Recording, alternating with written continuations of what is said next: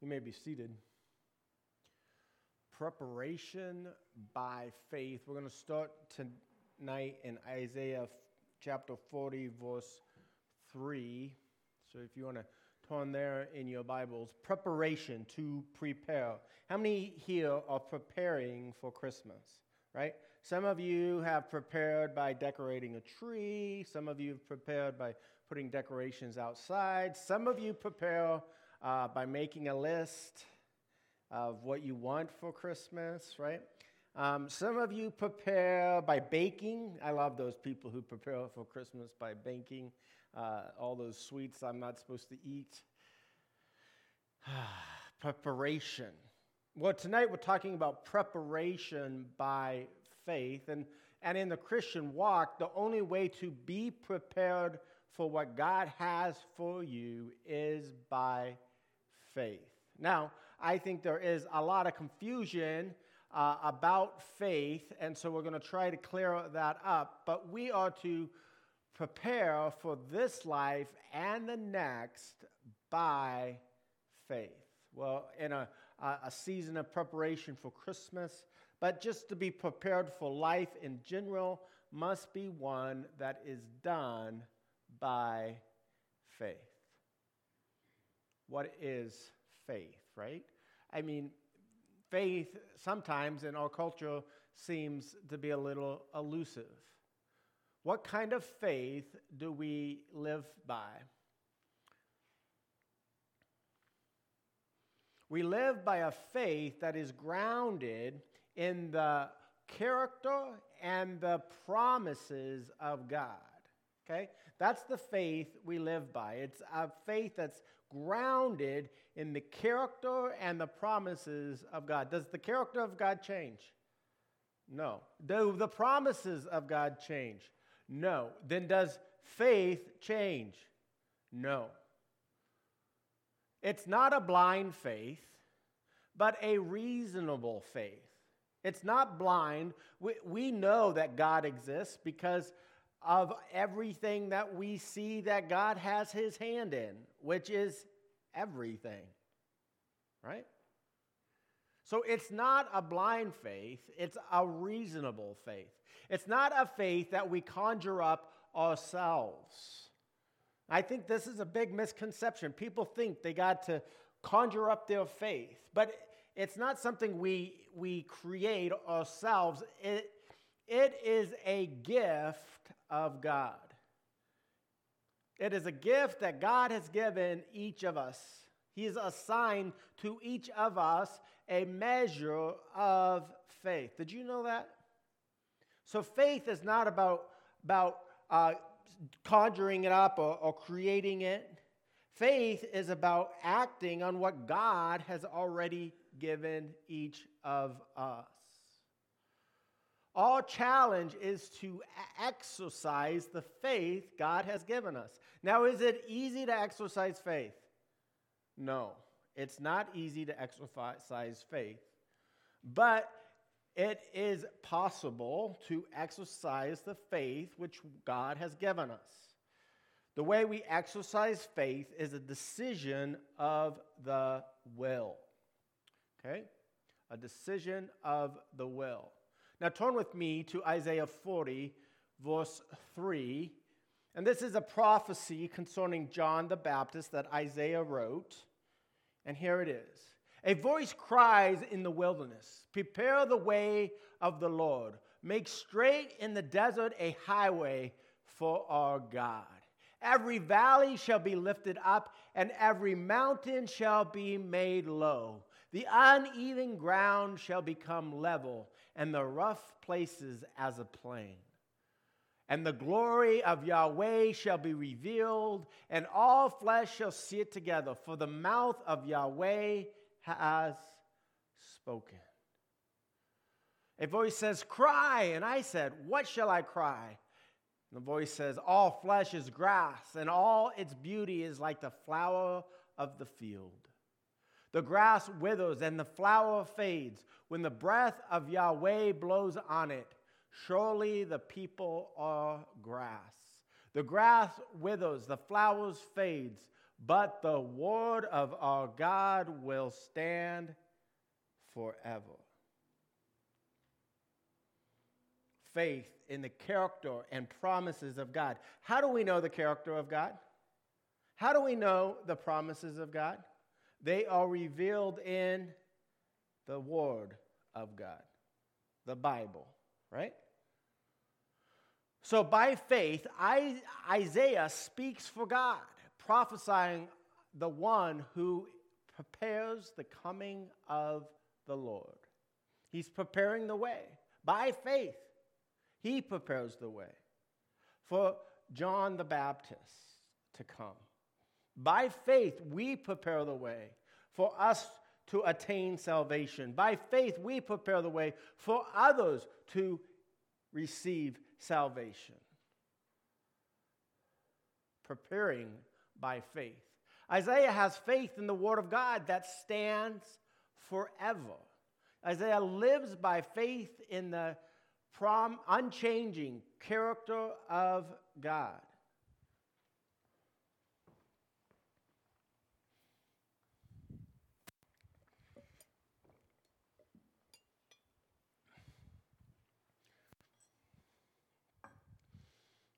If God's character is unchanging, that means we can have confidence that God will do what is necessary in this world. And we can then know that He will do what's necessary for my eternal good and His glory in the situation that you're in right now. That's faith. Believing that, knowing that. We live by faith in God's character revealed to us where? In His Word, in the Word of God, knowing the Word of God. That's why it's important to be in the Word of God, to be reading the Word of God. Uh, we have an opportunity this month to, to read and prepare our hearts for Christmas and for the holiday season. And uh, many of you have already received a handout uh, that has a reading each day, uh, put out by Archimay awesome opportunity. Some of you have apps on your phone that give you a verse of the day, or, or you've got a study that you're doing. So you're already doing stuff. So if you're not doing stuff uh, in the Word and reading the Word, then this is a good time to start, to get into the Word. The Mark 1 8, 1 1 through 8 says, it's talking about John the Baptist the beginning of the gospel of Jesus Christ, the Son of God. The beginning of the gospel of Jesus, the Christ, the Son of God. As it is written in Isaiah the prophet, Behold, I send my messenger before your face who will prepare your way. The voice crying in the wilderness, Prepare the way of the Lord and make his path straight. John appeared baptizing in the wilderness and proclaiming a baptism of repentance for the forgiveness of sins. And all the country of Judea and all Jerusalem were going out to him and were being baptized by him in the river Jordan, confessing their sins. Now, John was clothed in camel's hair and wore a leather belt around his waist and ate locusts and wild honey. That's quite the diet. I bet he was skinny. and he preached, saying, After me comes he who is mightier than I, the strap of whose sandal I am not worthy to stoop down and untie. John was not about John, was he? John was about Jesus. And we aren't to be about Jed, or we're not to be about ourselves. Who are we supposed to be about? Jesus. And we're in Christmas, and Christmas is fun, and Christmas is great. But what is Christmas about? It's about Jesus. Tonight, I'm not dissing on him, but everybody's down in town seeing Santa Claus. I'm sorry, but Christmas isn't about Santa Claus. Christmas is about the ultimate gift which God gave us, which is Jesus. And St. Nick, he gave gifts to kids, orphans, to remind them about the gift that God had given all humanity. Right? So John is about Jesus. We are to be about Jesus. And John is in the business of preparing us and preparing Israel for the coming of Jesus. He says, I have baptized you with water, but Jesus will baptize you with the Holy Spirit. You confess Jesus is Lord and believe in your heart that God raised him from the dead. You have been baptized with the Holy Spirit. You have been given a new heart. You have entered into a new covenant with God and made a new creation. And old things have passed away. Behold, all things are new. This is so much better. Your sin has been washed away, past, present, and future. By faith, John the Baptist answered the call of God. He goes out into the Judean wilderness preaching repentance shown in the baptism for the forgiveness of sins. All this was in preparation of the Christ, for his baptism of the Holy Spirit for those who believe. We then have a twofold response in pre- preparation for the Lord's coming. Twofold. First, we receive faith from God through hearing of His word. When we hear the word of God preached, God gives us faith. We then act on the truth of God's word by believing in Jesus' birth, death, and resurrection. This is the foundation of all our decisions and all our things that happen in life. This is how we live by faith. Because Christ is the pivotal point in history. And He's the pivotal point in your day. He's the reason for the season. Second, we live by faith. Well, we, we then by faith live and proclaim the truth of the gospel in our day to day. Live and proclaim the truth of our gospel in our day to day lives for others to hear and see so they can respond in faith. We are living letters written to humanity. And as we go through the things that we have in our lives, we must view it through the lens and through the perspective of Christ's birth, death, and resurrection, and what that does for that moment. What that does for that relationship that's strained what that does for that physical ailment that you're struggling with. And what it does is it means that none of that is gone to waste because God promises to work all for good, all for eternal good. By faith, we accept that God is giving us grace, grace for each moment. You know how hard it is sometimes to have grace with yourself or grace with somebody else for a moment? Ever been there? I've been there.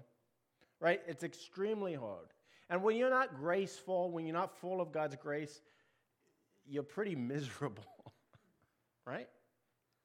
But God is calling us into a relation of grace, His unmerited, undeserved favor that the cross brought, that the resurrection validated.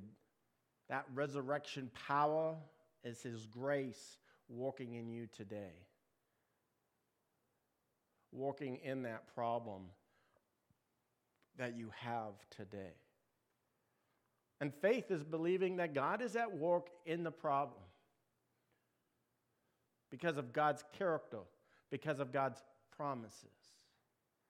And this is how we are prepared for life and this is how we prepare for the next life. By faith, we look forward to the day when God makes everything right in the new heavens and new earth. right? We're looking forward to that day when he comes again to judge the living and the dead, to bring peace through judgment. Hebrews 1, 11, 1 through 2 begins to lay out how we live by faith. We're not going to read all of Hebrews 11, but if you have an opportunity when you go home today or tomorrow, I encourage you to read Hebrews chapter 11 and 12, 1 through 2.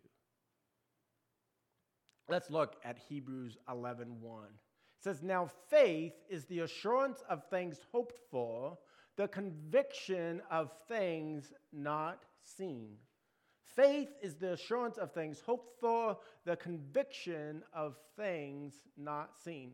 If we are to live by faith, we must have a proper understanding of faith. Wouldn't you agree? If we're to live by faith, we must have a proper understanding of faith. So, so there are three misconceptions that I want to address of faith. And there's probably more I just don't have time to address all of them. But here are three misconceptions of faith. First, faith is not a, is not a means to manipulate God into giving you the results you desire. So many times, uh, people will say, well, you didn't have enough faith. No, that is a misuse of faith. Faith is a gift of God given to the person. Faith does not manipulate God into doing what God is doing. God's going to do what God's going to do, right? Faith is the process of joining God in what He's doing by believing in His character and His promises. So, faith is not a means to manipulate God into giving you the results you desire. That's not it. This is common in the name it and claim it movements or the word of faith movements. This is a misapplication, a misunderstanding of faith. So that's the first. Second, faith is not something that you create yourself. Uh, I cannot create faith myself, it just doesn't happen. Uh, I, I have the faith that God has given me. You have the faith that God has given you. You can't create faith. Faith is a gift of God. And then you take that faith that God has given you and you exercise it by the act of the will. But faith is a gift, it's not something we individually create. Second, faith at its root is not an emotion. Okay, so it's not a feeling. And I think this is a lot of people struggle because they don't feel like they have faith. You ever hear that? I just don't feel like I have faith. Faith is not an emotion, okay? Faith is a decision of the will, right? God said, therefore I do, okay? So it's a decision of the will based on the character and promises of God. If you don't know the character and promises of God, then will you have lots of faith? No, you won't, right? Because faith comes by, it's a, a gift from God, but it's from hearing what? The Word of God. So you must know God, and the more you know God, the more ability for your faith that God has given you to be robust. What is faith then? We just did thing, three things that it is not. Well, first, Faith is first and foremost a gift of God, which is received through the hearing of God's word. Okay? So faith is a what? Gift. Which we receive through the, the what? Hearing of God's word. Right? So this is important. The hearing. It's interesting that it's hearing God's word. He could have just said the reading, right? But no, there's something about coming together and hearing the word of God proclaimed, right? I think that's one reason he says to come together and encourage one another. Because when we come together and we together proclaim God's word and, and hear God's word, our faith is encouraged, it's bolstered. So faith comes from hearing, and hearing through the word of Christ, right? And Romans 12, 3 says, For by the grace given to me, I say to everyone among you, you among you, not to think of himself more highly than he ought to think. This is so funny because oftentimes in the word of faith movement, the people who have big faith or really out there, they're really full of themselves, right? But what's Paul saying here? Don't, don't get caught up in yourself, right? Because God has given each a measure of faith that God has assigned. So each of you have been given faith by God through the hearing of God's word, and He, God, is calling you to exercise that faith in His character and in His promises in your life, to be prepared to give a reason and a testimony of what God has done, and to be prepared for Him coming again to judge the living and the dead. For without faith, as Hebrews 6, uh, 11 6 says, it is impossible to please God.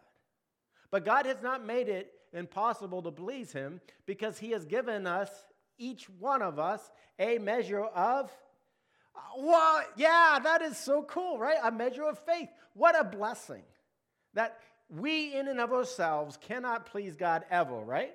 But God said, I know, I know you're broke, I know you're messed up, so I'm going to empower you to please me.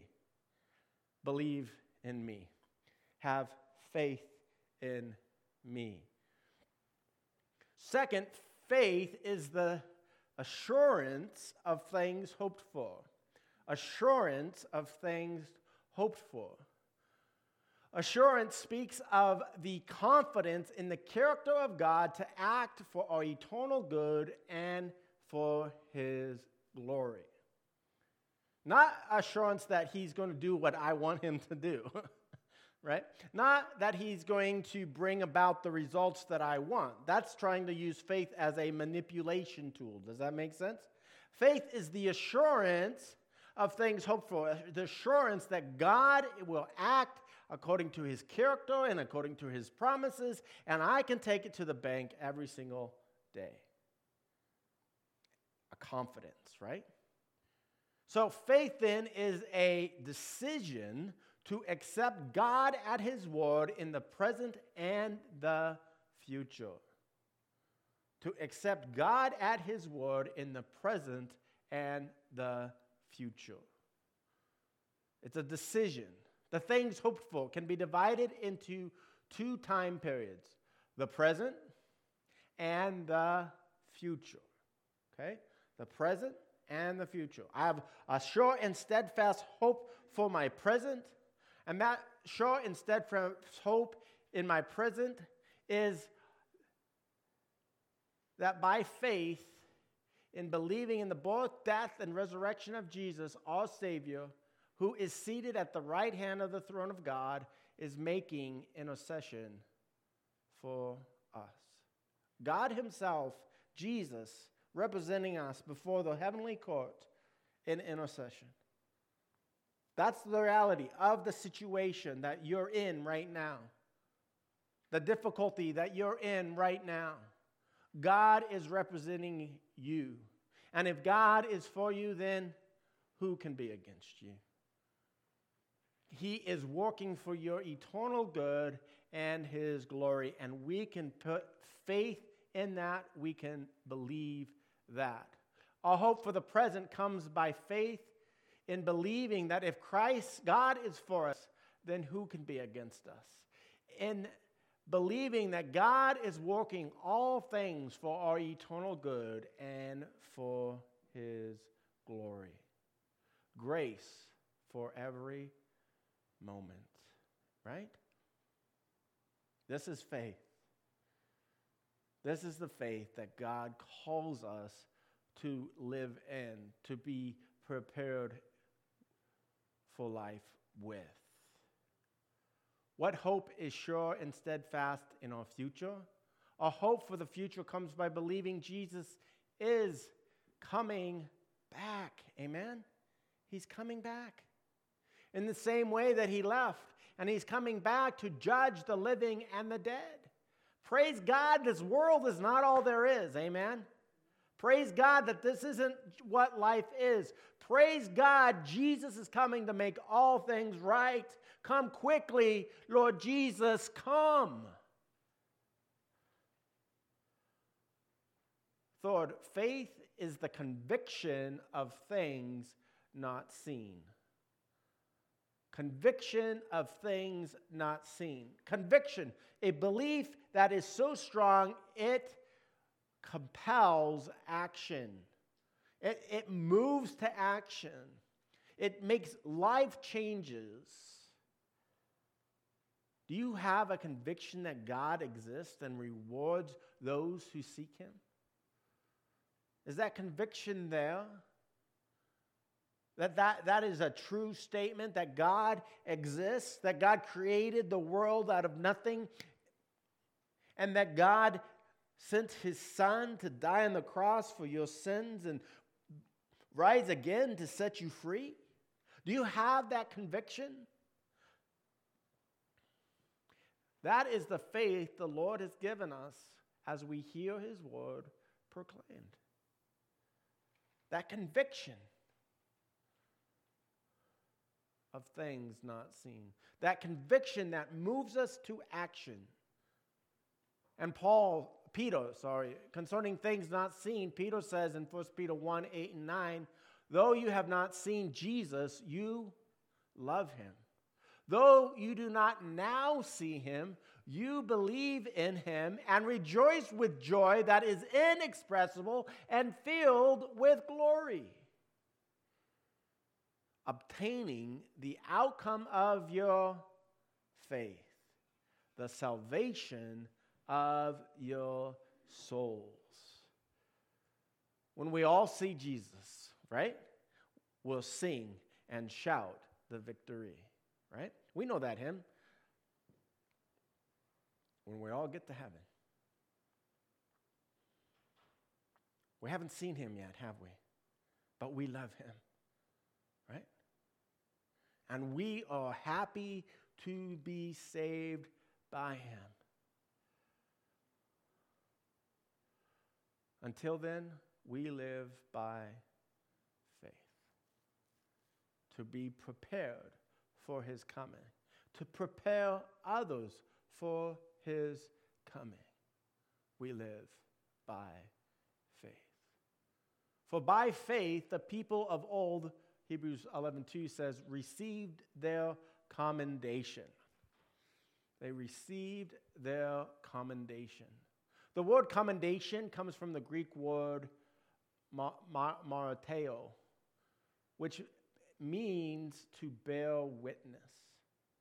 By faith, each saint bore witness to God's character and to his promises, thus receiving their commendation. They lived by faith in the character and promises of God. We too are called to live by faith in those in his character and in his promises. Hebrews 11 lists several Old Testament saints who lived by faith and yet did not live to receive the promised Messiah. We've received the Messiah, Jesus, the Son of God. He came as a baby, right? Wrapped in swaddling clothes, born of a virgin. He lived, he died on the cross for our sins, right? And then he rose again, freeing us from sin and death.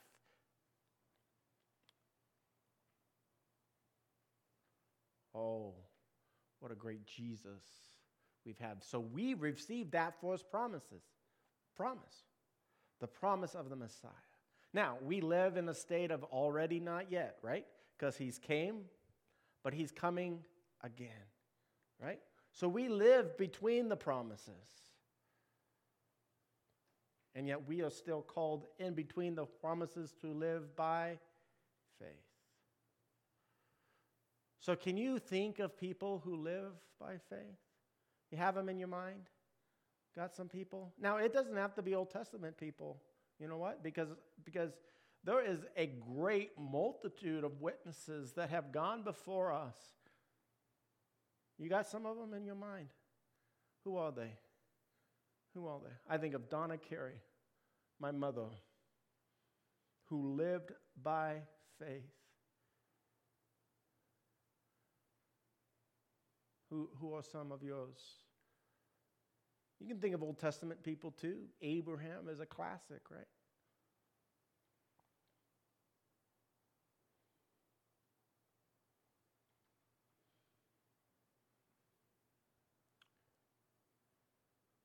So when we remember and consider those who've been faithful before us, it encourages us to act on our faith in the character of God. When I consider my mother and how she had the challenges that she had, and through it all, she said, I will be faithful. I know that God is working, and I will trust in His character and in His promises. Or if I don't have my, you know, if you don't have a mother to remember, you can have Abraham. Abraham, who by faith believed God and left his home country to go wander in a land that he did not know of Abraham, who by faith took his son, his only son, up to Mount Moriah, the, the, the place of sacrifice later on. But he took him there and he bound him up and he put him on the altar and he was going to slay him. And he believed that God would raise him from the dead because he believed in God's character and in God's promises. And he wasn't trying to manipulate God. By faith, he lived. He obeyed God by faith.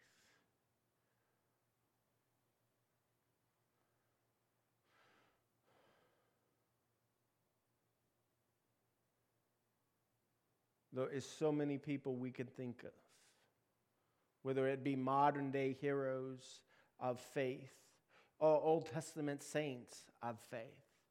Each of those encourages us to know that we too we too can live by faith in the daily grind of our lives.